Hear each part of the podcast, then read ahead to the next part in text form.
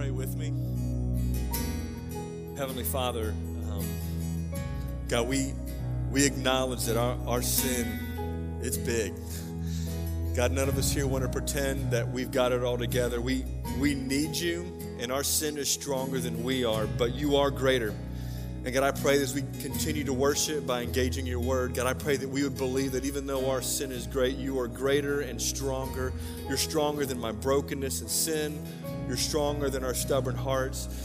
God, there's actually resurrection power that has overcome the grave and can actually defeat our sin. And God, I pray that we'd believe that. And I pray as we engage your word that you'd be glorified in that. And I praise it all in Jesus' name. Amen. All right, you may be seated. All right, everyone. Well, I know it's Father's Day. I hope you have a great rest of the Father's Day planned for today. I don't, I don't know what you have planned. We celebrated yesterday. Um, maybe that was a mistake. I don't know if that was what we were supposed to do. But when you got four little kids, uh, you get in any moment you can. For me, celebration was going to Home Depot. I know this is crazy. Perfect dad day. Went to Home Depot with two of my boys. We grabbed a bunch of two by fours and we built a Jenga set for my backyard. Uh, we haven't sanded it it's going to be, it wasn't that hard. Don't be impressed by that. I wasn't trying to say, look, I made Jenga. It was just, you just cut the two by four. It's not that impressive. But listen, we've got Jenga in my backyard now. For me, that was a great dad day. Uh, for all the fathers that are out there, uh, here's one of the things that we decided to do this year. Instead of spending money on gifts for all the men in the room, we donated to the Lighthouse Children's Home here in Tallahassee. We took the money we would have spent for gifts. Okay, yeah, awesome. Listen, I like it when y'all clap for stuff like that. You know, so, dads, on your behalf, we donated to the Lighthouse Children's Home. Um, we we want to leverage everything we do for the mission of reaching people in the city of Tallahassee. And so, dads, we did that, and I hope that makes you happy uh, that you didn't get a pocket knife and that we gave to them. Um, because did you really need a little pocket knife? I mean, maybe you're like, yes, I would like the pocket knife. Do both next year. But that, that's what we did. And, and uh, I'll take a moment to recognize this that for some of us, Father's Day is really happy. But for others, Father's Day is really hard. Right? I, I don't want to blow past the fact that for some of you today, Father's Day is hard because your father isn't around. And this is the first Father's Day or second or third without him. Or or maybe for some of you, Father's Day is hard because you're reminded of some of the difficulties about your own father. It wasn't that your dad has passed away, it's that your dad wasn't around. Or if he was around, it was more painful than it was helpful. Like, listen, we don't want to blaze a trail for that. We, we want to celebrate fathers, but we also want to acknowledge that for some of us, that causes deep wounds all right?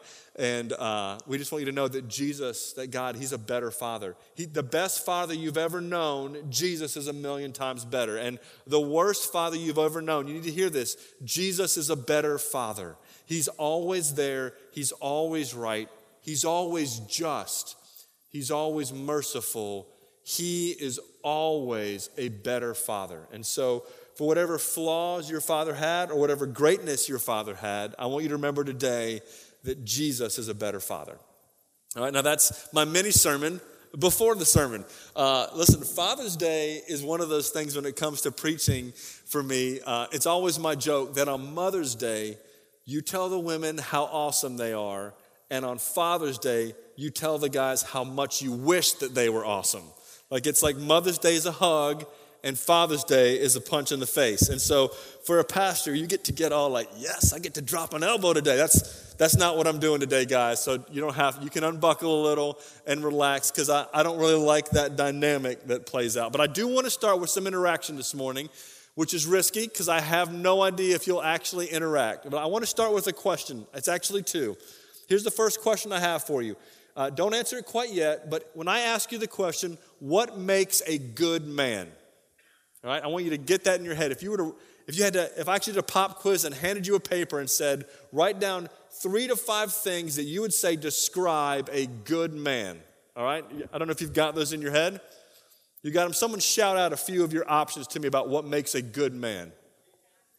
Jesus, a godly man. Man, that was that sounded like terrible. I don't know exactly what I heard. Character, like integrity faithful, courage, serving. What was that? His wife. We knew it was going to come back to Mother's Day. That's the best answer so far today. His wife. Thanks, babe. and um, now let me ask, let me change the question for you. And I'm doing this on purpose. If I change the question to not what makes a good man, what makes a real man, do your answers change? Good. If, it, if the answer was no, good. I'm glad you know the right answer in church. But, but the picture of a good man and a real man in your head possibly don't line up. Like it, it might not be the same picture in your head. And when I think about that, that reality that somehow one of the things that happens if I made a list of what makes a good man and I made a list of what makes a real man, it's shocking to me that those two lists might not even be close to the same. They might be the exact opposite. And, and I got to be honest, I, I, I think that's a tragedy for us today. And here's why it matters to us. Listen, the Bible says this in Genesis chapter 1, verse 27. Says this it says, God created man in his own image. In the image of God, he created him. And look at this next part male and female, he created them. So at the very beginning, when God created everything, he made men and women. And, and here was the thing that he was saying men and women, both of them combined, are an, a picture of the image of who God is. We represent something about who God is. And, and here's what's awesome about that in all of our diversity, and all the differences that are among us. God likes the diversity. He doesn't want to minimize the diversity. He wants us to be diverse because all of that diversity demonstrates something about who He is. And if you eliminate diversity, you miss a picture of a part of who God is. And part of that diversity, it's, it's, all over the place. It's in all, in all the nations and all the cultures, but one place that it's also is in maleness and femaleness. That there's something very unique about women that paints a picture of God that if we don't see that and value it, we will not understand certain things about God. And the same thing for men. Men, we were made in the image of God, as were women. If there's something about manhood and being a man that gets minimized or distorted or twisted, we will miss or misrepresent a piece of a picture of who God is. And so when we talk about what makes a good man and a real man, here's why it matters to us the answer to that question. Because if you paint the wrong picture or you corrupt the picture, we're not demonstrating to the people around us what God is like. The, the best things about manhood, the, the best things are the things that paint the best and clearest picture about who God is. And when manhood goes off the rails, when it's disengaged or oppressive, when it's weak and silent or overbearing, it paints the wrong picture of God. So, man, it matters. It matters deeply for those around us, for your family, for your kids, for everyone you meet, for this city, that we actually represent God accurately in our manhood. Uh, I feel much more encouraged to preach on this because as a man, I, don't, I think I can really take the gloves off and go after stuff. But there's a verse that stands out to me. It's 1 Corinthians chapter 16 is where we're going to be. Uh, we're not going to be in Philippians this week. But as I, as I asked that question about manhood, there's one verse that stood out to me. And listen, it's not strictly about manhood. So ladies, uh, it's not just about fatherhood, all men, all ladies. I believe these things are written to all believers, but I think there's a part of it that focuses on men I think it's valuable for us to see who God is and what we're supposed to be in light of who God is. Now, now let me throw down on you about Corinth. Dude, so in the book of 1 Corinthians, you can be flipping to 1 Corinthians 16 while I go through this. In the, in the book, of, book of Corinth, man, that, that church is a wreck. I mean, I, don't, I might have gone over this with you before, but, but this church, here's the city of Corinth. Let me just go through some of the issues that Paul is dealing with in this crazy psycho church uh, in the book, just the book of First Corinthians. We didn't even get Second Corinthians in there. Here's the first one. He's got divisions in the church. They're fighting about who they like the most. I like this pastor, and I like this pastor. Like they're split on all sorts of issues. They're rejecting Paul's leadership. They've got crazy amounts of immorality that are not being dealt with, and it's gross. Like when he describes it in First Corinthians, you're like, oh, y'all do that in your church, okay? And you celebrate it. Like that's part of it. He's It's just, just a wreck. They're suing each other in the church, right? So you show up for Sunday school one week, and then the next week you find out that two people in your class are suing each other. Way to go, church. You know what? Here's what's shocking to me. That probably doesn't surprise us as much as it ought to. Uh, not going to get into that real quick. Uh, people are actually visiting prostitutes in the church. They're confused about marriage. Should they get married or should they not ever get married? They're fighting about what foods they eat and what type of things they're supposed to drink. Some people are still engaged with idolatry. What kind of no brainer? What is wrong with these people, right? And I'm not even halfway through it. They're getting drunk at church. They're getting drunk at church. They have a church potluck and they're showing up drunk to church in First Corinthians. If you don't know that, look at chapter 11. They're actually showing up also at the church potluck, and all the rich people are grabbing their food and pigging out and they don't want to share it with the poor people, right? Imagine that at the church potluck. Like so and so shows up and they've got this huge feast they're eating, and then other people forgot the food. And like, you didn't get any, get your own food. Like, right? People that are poor and needy as part of the church don't get to eat at the church potluck because they didn't bring enough food.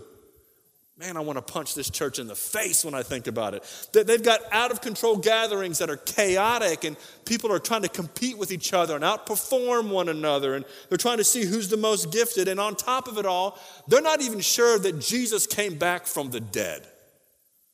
So, listen, when you read the book of First Corinthians, that makes me feel much better about us as a church. I don't know if that makes you feel any better. No? Okay, all right. That's I didn't sell that well enough. Anyways, in 1 Corinthians chapter 16, Paul is wrapping up this savage letter. It's savage, but it's clear. It's got a, a gentle savageness about it. And he's finishing up with his final challenges to the church. And, and listen to his challenges in 1 Corinthians 16, verses 13 and 14. He says this Be watchful, stand firm in the faith, act like men. Be strong. Let all that you do be done in love. Like, like listen, I, I think that here's what Paul is doing. He's wrapped up all these issues in the church, and now he's saying this thing to the church. Listen, church, you need to be watchful. You need to stand firm in the faith. You need to man up, is basically what act like men means. You need to uh, be strong and make sure everything you done do is done in love. Like he, he gives these final things because he thinks that of all the instructions he gives, they don't fix this, they don't act like this. It's not going to fix anything in the church that he just talked about. So I'm going to go through each one of these five commands here. The first one is this be watchful. That's uh, basically, it means be alert, be ready, pay attention, keep your eyes peeled, don't doze off, don't go to sleep right now. Like, listen, when you think about that, here's what he, the picture he's painting is someone who's kind of nodding off to sleep. Now, uh, I don't know if I've told you this before, but when I was in seminary, I worked nights to pay for school. So I would work at a place called FedEx Ground, and I would load trucks from midnight to 7 a.m., and then I would go to class from 8 to noon. Uh, and then I would go home and do homework, and then I would get whatever sleep I could get done. It was a miserable existence for very low pay, but it was a job. And so that's, that's what I was doing. So that's what I'm doing. And listen, when you get into seminary, you, you got to know this. Like, if you think pastors are boring, you have never met a seminary professor who goes on and on and on in a monotone thing with words that you don't know what they're talking about. And like, dude, it, it was just brutal. And when your class only has 10 people, when you got 10 people, I mean, you're eyeball to eyeball with that professor, and you've been working all night, and you've done that for week after week after week. When dude starts talking about the hypostatic union and you don't know what which end is up, and dude, there's a sleep that comes over you. Right? Any, any y'all ever experienced that? Like this sleep, and maybe you experience it all the time on Sundays. Don't tell me about it. I don't want to know. I already know. I can see you nodding. Okay, so you don't, you can't, you can't hide from me. I see you. So, but here's what's happening. Like you, you feel that moment, like they're talking, and Sometimes they look like two, but you feel your, your eyelids getting heavier, right? It's the tired that coffee doesn't fix and then you feel yourself, you're trying, man. Like, you have no idea how many, many of my seminary notes had drool all over them just because, just totally embarrassing. But my professors were gracious because no sleep. But there was this one, there was this one class where, dude, I just remember I'm nodding and it's pretty head. And, and here was the moment that woke me up. I kept nodding and my head smack the desk. Wham! I was like, okay, that's, uh, I had to work out to do with the professor. I'd go stand up in the back. But this is what Paul is talking about. You guys are falling asleep at the wheel. You need to wake up. You can't be dozing off as life is happening around you. Things are happening. You need, your church is a wreck. Your family's a wreck. You cannot go to sleep right? Like, and dads, there's a special type of dad tired. We know that, right? If you ask my wife how insane it is that I can lay in the middle of the living room on the floor and I will fall asleep at the drop of a hat. Kids are running around, I'm passed out. I'm on the floor. I don't know what my problem is. It's some kind of super dad skill. I don't know if your dads have that skill, but here's the problem. The problem is not that we know how to sleep physically, the problem is we do that spiritually and on our leadership all the time. Guys, for some of us, you're asleep at the wheel and your wife is losing her brain because you're passed out on the side with the family in the car and she's got both hands on that steering wheel trying to steer you, keep us from going off a cliff. Guys, we don't get to fall asleep in our leadership and our engagement in our families around us. You got to be awake. And, and as I thought about this, I thought, well, let me clarify some of the things the Bible tells us to be alert for, to keep our eyes peeled out for. I'm going to give you four. Uh, John MacArthur helped me with this. He had this list um, that I thought was helpful. There's more, but let me give you the four that stand out to me for us as men and as a church. Here's the first one you need to be alert for Satan.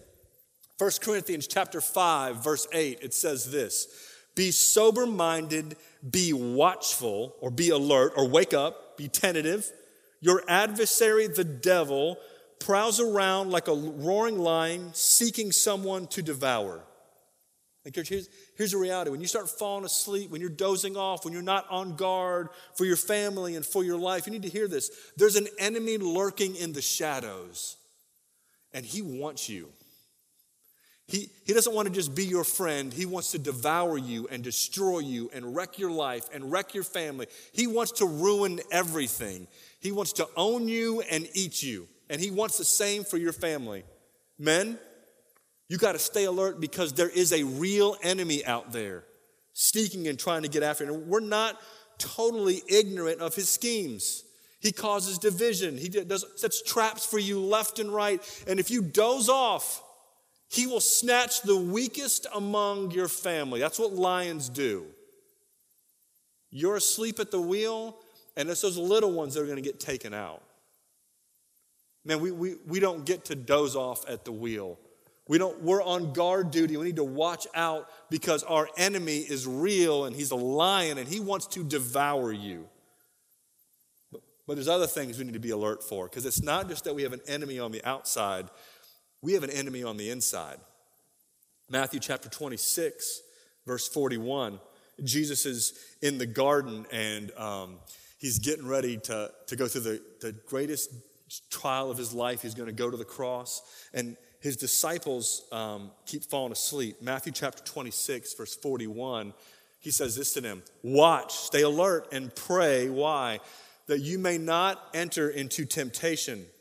The spirit indeed is willing, but the flesh is weak. It's not just that you have an enemy on the outside, you stay alert for Satan. You need to stay alert for sin and temptation. I, I got to be honest. Here's what helps Satan in his attack against me it's my own weaknesses. Like sometimes Satan doesn't have to set a trap for me, I will do it all on my own. I will wreck myself, man. I will say something stupid. I will think something stupid. He doesn't have to set a trap. I just run straight into the trap. Like it, I just destroy myself. Guys, you've got to stay alert for sin and temptation. You, you got to stay awake and keep your eyes peeled for ambushes. Ambushes. Be ready for sniper fire because it is coming. When he tells this church, hey, you need to stay alert, here's what he's telling them. He's like, your church is a wreck because the enemy is at work among you, and you guys are being lackadaisical when it comes to sin and temptation. Listen, you got to keep your guard up. You got to be ready to rumble. That there was a time uh, when I was younger and skinny, skinnier that I decided to join a gym. Uh, and I didn't want to go just to the regular gym. I didn't like that. They opened up this boxing gym over by the church. So I, I decided I'm going to take boxing classes. That was the dumbest thing ever. It was, listen, do not picture, don't picture Rocky and don't picture some kickboxing kickboxing class. It was it was pretty amateur, but basically you worked a heavy bag, you did all this stuff, and I'll never forget the very first time. Look, look, I don't know what I'm doing. Like you can tell when it comes to boxing, I'm easy prey, right? So the guy gets me in after a while. Now he's not going to let me fight, but he just has to a little glove thing where you're doing whatever. And so I'm just focused on hitting his glove. And all he says is, if you hit me, I will beat you senseless. That's the, that's the warning. I got to hit the glove. I hit his face. I die in front of all these people. That was, that's the way they worked. It was just pure fear and threat. So he's doing the thing. I'm like, I'm, like, oh, I'm getting this. I feel all awesome and bad. Like I'm a boxer. And, uh, I don't know if he saw that I was getting cocky or what was happening, but, but I started just getting ready to, you know, to, to pop that glove. And my hand comes down, and here's what happens. He just smacked me in the face. I was like, what? All right. And when he smacked me, my immediate instinct was, I dropped my hands. What was that? Smack, smack, smack. I'm like, I don't know what to do. I'm like, what is this game that we're playing? I thought I hit the glove, and he's just smacking me. He's smacking me. And I'm just looking at him like stunned, like, what, what just, I'm paying you to smack me? And he just keeps smacking me. Here's my problem I let my guard down.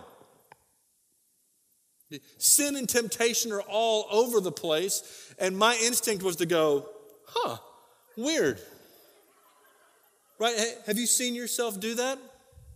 You, you seen that? You seen that moment happen where that sin that keeps tripping you up, like you're like, I, I don't know what happened right? But then you look back and you're like, every single time you see the pattern. You're just walking around, gloves are down, and the smack is coming. But here's the problem sin isn't playing nice. It's not a little, he's got that Finch Clift and it's coming at you full power, right? It's trying to knock you off your feet. Men, church, you got to stay alert, not just to the enemy, but to sin and temptation. But there's another one. I got a whole list of them. I'm going to keep going. Uh, in Revelation chapter 3, I, I, in case you're wondering, I'm looking up all the things to talk about staying alert in the Bible. Revelation chapter 3, Jesus is delivering a message to a church in Sardis. Um, it's got a reputation for being alive and, a, and an amazing church, but his message to the church is this You seem alive, but you aren't. You're actually dead. You're cold and apathetic towards knowing and loving and following Jesus. It says this in Revelation 3, verses 1 and 2. I know your works. You have a reputation of being alive, but you are dead. Wake up and strengthen what remains is about to die, for I have not found your works complete in the sight of my God. Listen, when I read it, you know what I think he's, Jesus is warning this church to wake up to?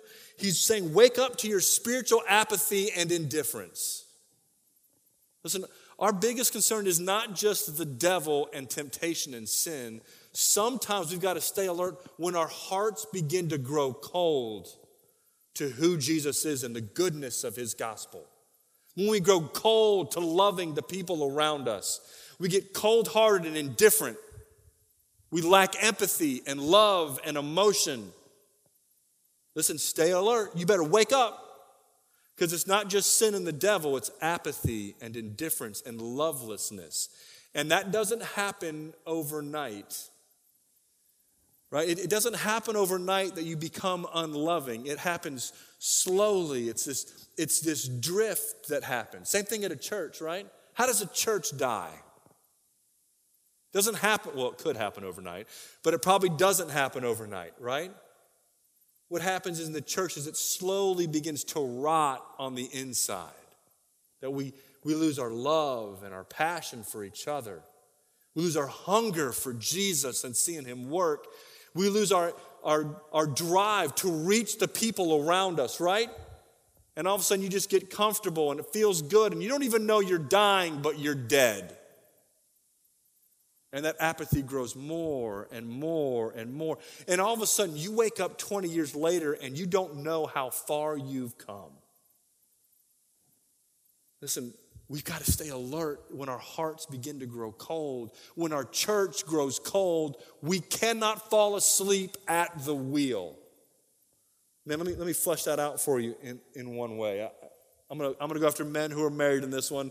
All the single guys, write this down. You're gonna remember this, okay? Um, you do not fall out of love with your spouse overnight. You drift out of love through years and years, or maybe even less, of neglect and indifference and apathy. Right? All, all the people who've been married for a while, let me, let me ask you a question. I'll let you raise your hand as a testimony, if you, or you can even say it out loud. I mean, if we're going to go crazy, we'll go wild on this one. Like that moment in marriage that can be really difficult is when people who've been wrapping their entire lives around their kids, and all of a sudden they wake up and the kids have left the house and they're left with their spouse. And they look at their spouse and realize, I don't know this person anymore. Right? Is that, can, can I get a testimony from anyone else about how difficult that is? All right, you know what? I'm just going to go with, uh, since no one wants to agree with that. Listen, the reality is, at the counseling that I've done in the last place, that happened over and over and over again. That they wrapped themselves up in career or kids and they began to neglect their spouse and their heart grew cold. And all of a sudden they wake up 10 years later and they say, I don't think I love you anymore. What happened? They, they became asleep at the wheel to the apathy and indifference to their spouse that was growing. Because, and they didn't know it, because they were throwing down, taking their kids to T ball and school and soccer and getting them graduated and getting them into good, good college. And man, let them survive college and let them get married. And you throw down on that stuff. And then when you're left with just that spouse, you stop pursuing them years ago. And now you don't know if you can even ever get that spark back. And then bad things happen. Listen, church, do not go to sleep when your heart begins to grow apathetic or indifferent.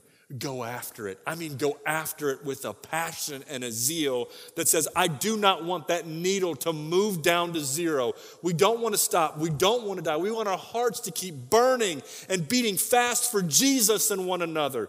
You don't want your marriage to grow cold, and you don't want your walk with Jesus to grow cold.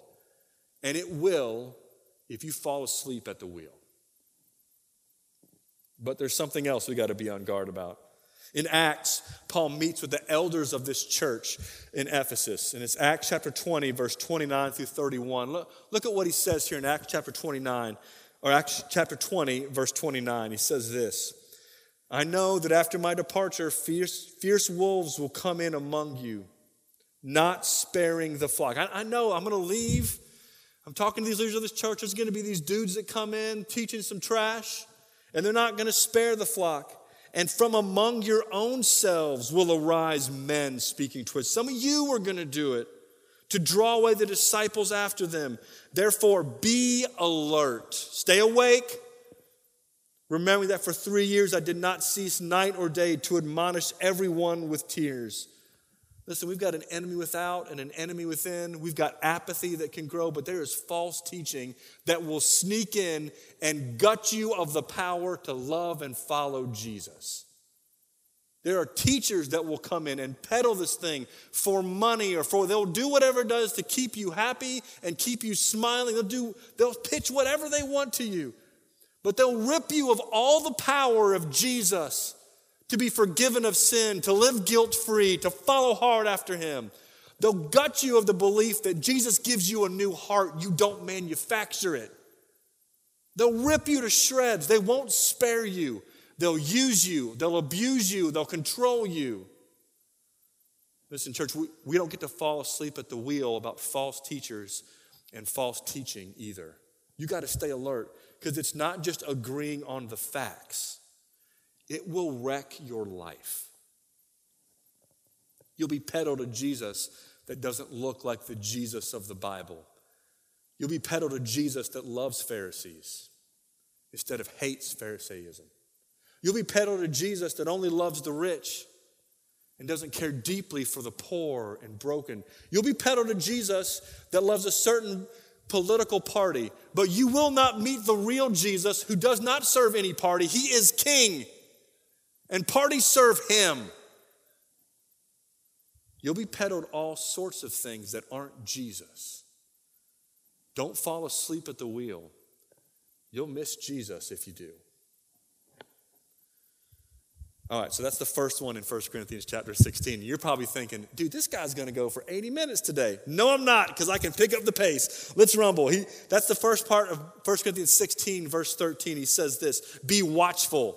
Next one is this stand firm in the faith. Uh, I think this is awesome because it's that same thing you're talking about guarding against false teachers. This idea of standing firm in the faith is this that, that your feet are firmly grounded. You're, you're stuck. Your, your cleats are dug in. You're not going to be moved. And this is an idea of having more faith. This is have an idea of being deeper in the faith, the content, the truth of the faith. Listen, you, have got to know if you're going to stay alert to the enemy and to sin and to apathy and to false teachers, you, the way you do this, you've got to go deep into the faith.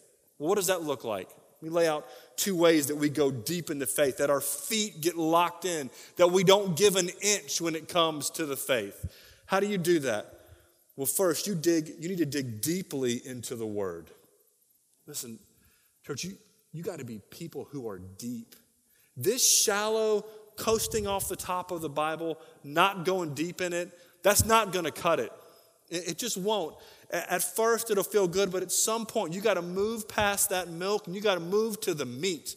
You got to dig in deep. You got to read deep things. You got to ask hard questions of the Bible. You don't, you're not afraid of them. You don't dismiss them. You ask them and you dig in and you go deep and you go hard, and it may wear you out.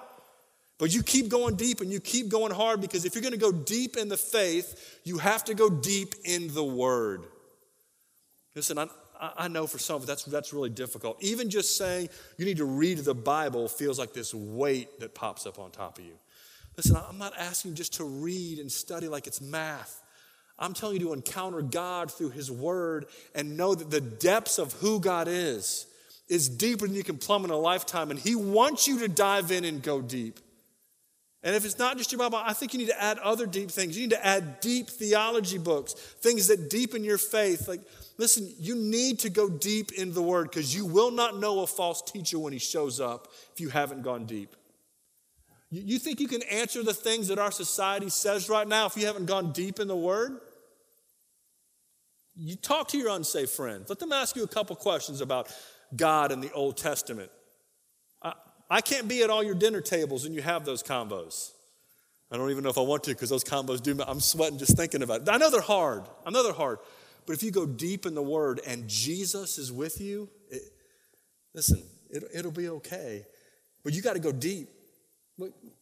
Listen, you're going to deal with the tragedies of life, whatever tragedies come your way. You think you'll do that without being deep in the Word? You think a pep talk for yourself goes through the crisis when life wallops you. You know what I'm talking about? Like, I'm talking full fledged, a donkey kicking you to the face, life hitting you that hard. Like, it's the, the, I always have this picture, I think I've shared with you before. There was a commercial back, I think, in the 90s. Uh, a catcher got hit with a tip off of a foul ball. Uh, it, it hit the bat and hit him I, think got them right there. I don't remember.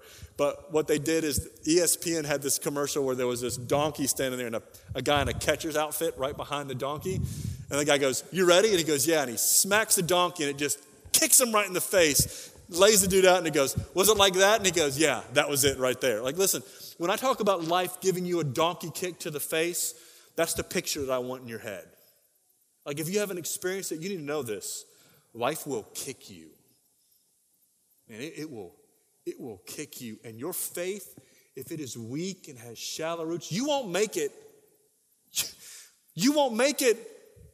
But I'm telling you, you go deep into Jesus, He can hold on to you through anything.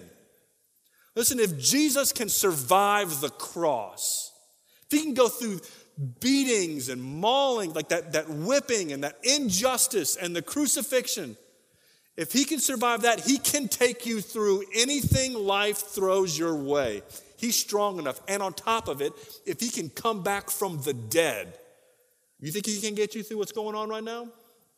But you won't go deep if you don't go deep in the word. I'm just telling you, you will tap out in the first quarter. But there's more. If you want to stand firm in the faith, it's not just going deep in the word, you got to go deep in the body. Listen, The, the thing that Jesus gives you is not just with me. He gave you this unbelievable gift that you don't, you don't just know Jesus, you get to know the people around you. I mean, you got to have relationships. You need to have relationships. I'm not talking about just showing up and attending Sunday school or small group. I'm saying you need deep relationships. I mean, people who will know you and can say, you know what, man, I think you're getting jacked up in this area right now. You got, for those who don't know, speak fire is jacked up. You got some trouble going on in your life. You got some sin that seems like it's popping up right now. You need people who will call you on that, or people will come alongside you and say, Listen, man, I think you're about to tap out. Let me help you.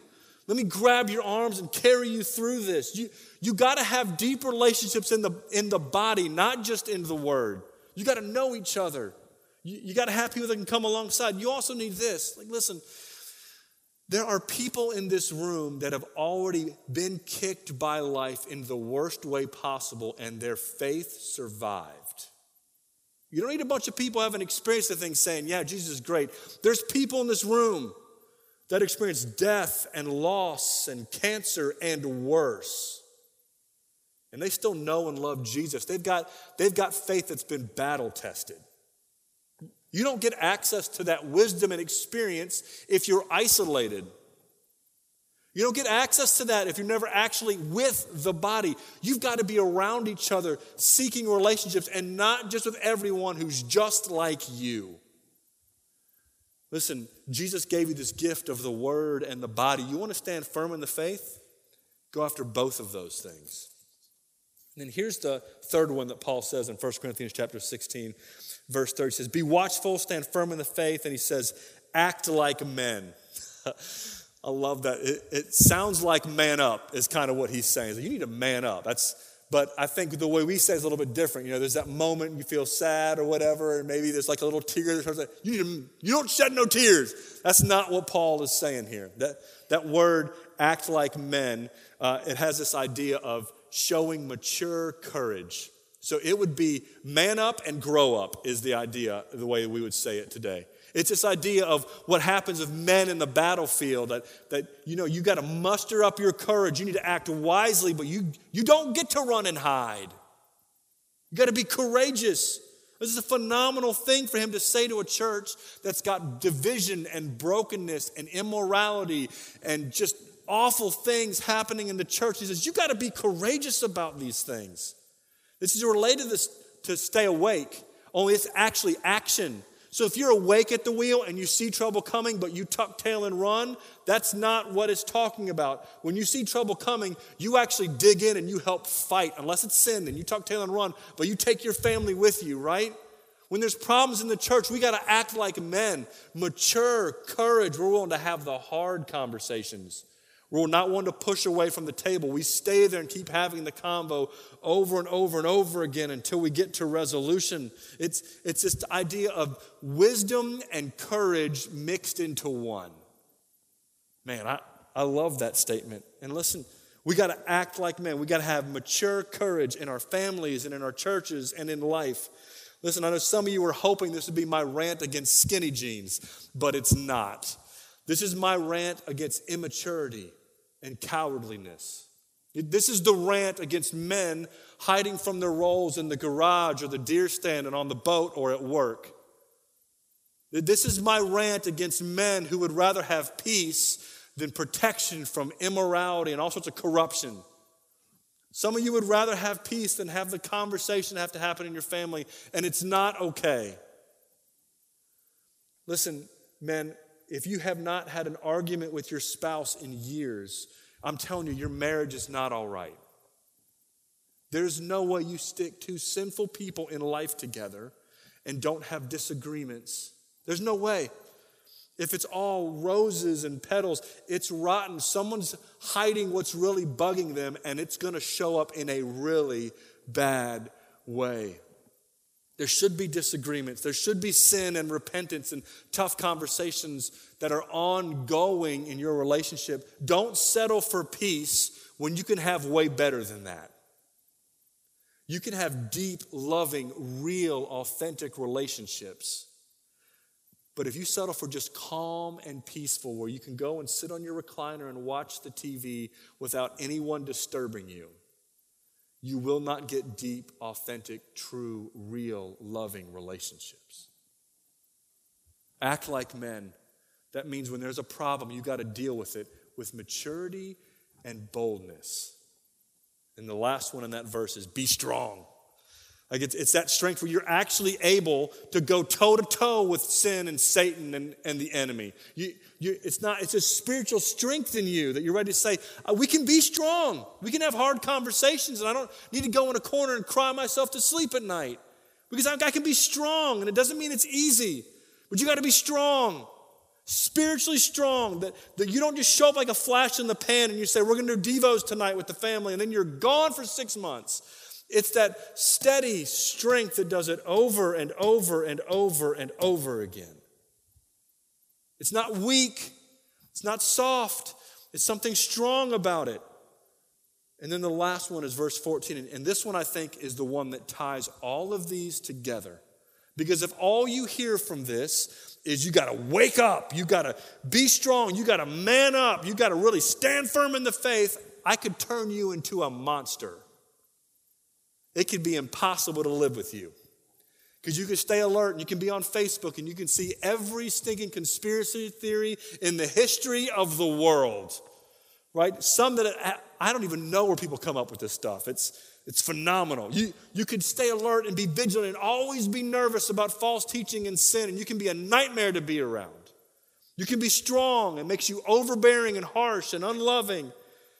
Listen, you can stand firm in the faith and you're, you drive people crazy because you dissect every single thing that someone says.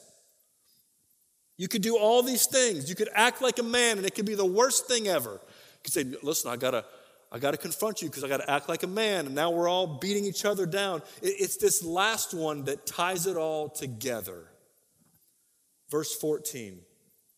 Let all that you do be done in love. Listen, this is the thing that Jesus did that should blow our mind. He literally was watchful. When Peter says something stupid, he says, Get behind me, Satan. But he loved him. He says really hard things. He says, Peter, Satan wants you, but I've prayed for you that God will keep you. That's hard and loving. It's alert. I see it, I'm calling it out. But man, I, listen, I'm not just saying I love you. I really legitimately love you so that we can go have a meal after this conversation. When, when we look at the other thing that talks about uh, standing firm in the faith, listen, if you do that in love, it will be a phenomenal thing. That you're, you're staying deep in the word, you're staying deep in the body, but it's out of love, not out of duty and obligation. When we say act like men or be strong, whatever we tell you, listen, if all those things are weaved through with love, if it's weaved with love, it will be this phenomenal thing. And Jesus did it perfectly. He did it perfectly, you guys. He called out Pharisees and offered them the chance for a relationship. And he even endured injustice all the way to death on the cross in love. You want to know what it means to be a real man? You do all of those things in love. It, I think it's phenomenal that Paul lays both of those out for us. Let me give you one quote by this guy named Craig Blomberg. Uh, this is an example of what seminary professors look like. I probably shouldn't make fun of them. That was, okay, anyways, let me move on. Uh, here's his quote Love without strength deteriorates into mere sentimentality. Strength without love risks becoming tyrannical. Listen, men and followers of Jesus, all of you who are here, if you love without strength, you will not love well. It'll be squishy emotion, but it will never have the backbone to do what's best for those around you. But, but if you're strong without love, you'll be a nightmare that rules with an iron fist that can't have really good relationship. It's your way or the highway. We, we need to be both. We need to be strong and loving. And, and I want you to hear this. Not only does Jesus do that, he enables us to do that. Jesus can help you stay alert. Jesus can help you stand firm. Jesus can help you show mature courage. Jesus can make you strong, and He can do the impossible. He can help change your heart so you can do it all with love. Listen, church, I hope that today the thing that stands out to you is you feel challenged to be strong and loving.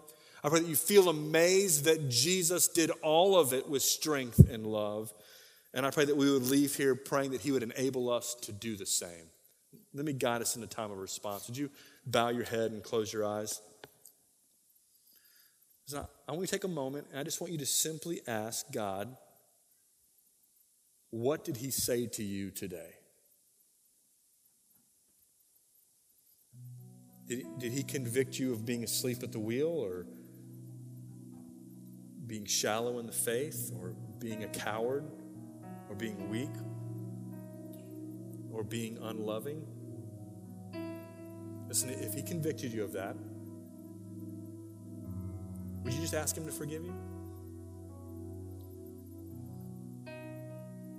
Would you ask him to change your heart and enable you to do better?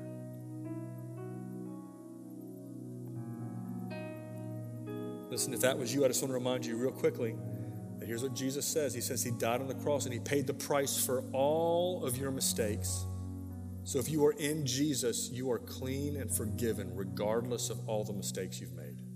You've been a weak man or a weak follower of Jesus. Hey, guess what? If you're in Christ, He still smiles at you. And He can give you a new heart that enables you to do better. I want you to believe that. Listen, maybe God didn't convict you of anything today. When you think about Jesus being strong and loving, you take a moment, if you weren't convicted, to actually just worship Him for being that right there in your seat.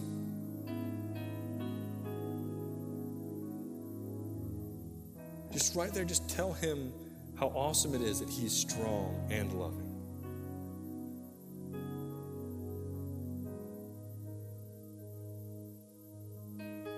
And for some of you, you actually had a strong and loving father.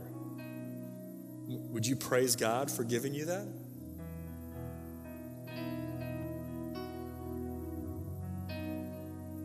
For the men in the room who are fathers, would you ask God to make you a strong and loving father?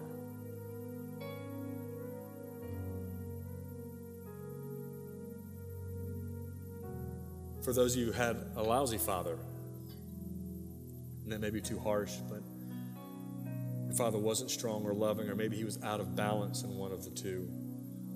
Would you give that wound to the father?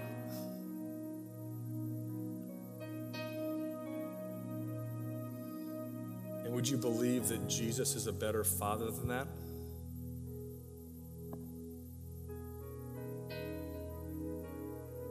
And finally, if you've never actually entered into a relationship with Jesus, I want to let you know that the end of this service, we'll dismiss. We'd love to speak with you about that. You can just stay in your seat as we dismiss, and we'll come to you.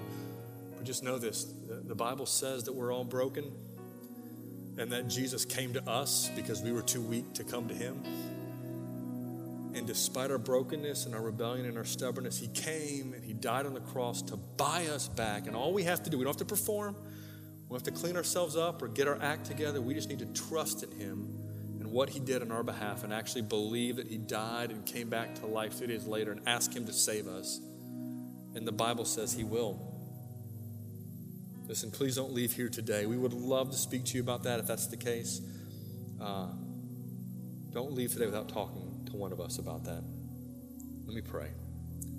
Heavenly Father, God, as we come to you right now, I, I pray that we'd be in awe that you were a good father we, we praise you that you are strong and alert to our sin and brokenness. We, we praise you that uh, you were courageous in the fight, face of the cross, that you were loving when you came to us, God. You did all of those things. And if you weren't those things, we would be without a Savior, without hope. But God, you were all of those things. So I pray that we'd leave here today worshiping you for being strong and loving. God, I pray for every single person in this room that we would be strong in the faith and loving to one another. God, I'm praying you would enable this. And I pray for the men in the room. God, I pray you make every man who's here today, I pray we'd leave here empowered by Jesus to be exactly what you've called us to be. I pray that we would be strong and loving in all the things that matter most. And I pray that all in Jesus' name.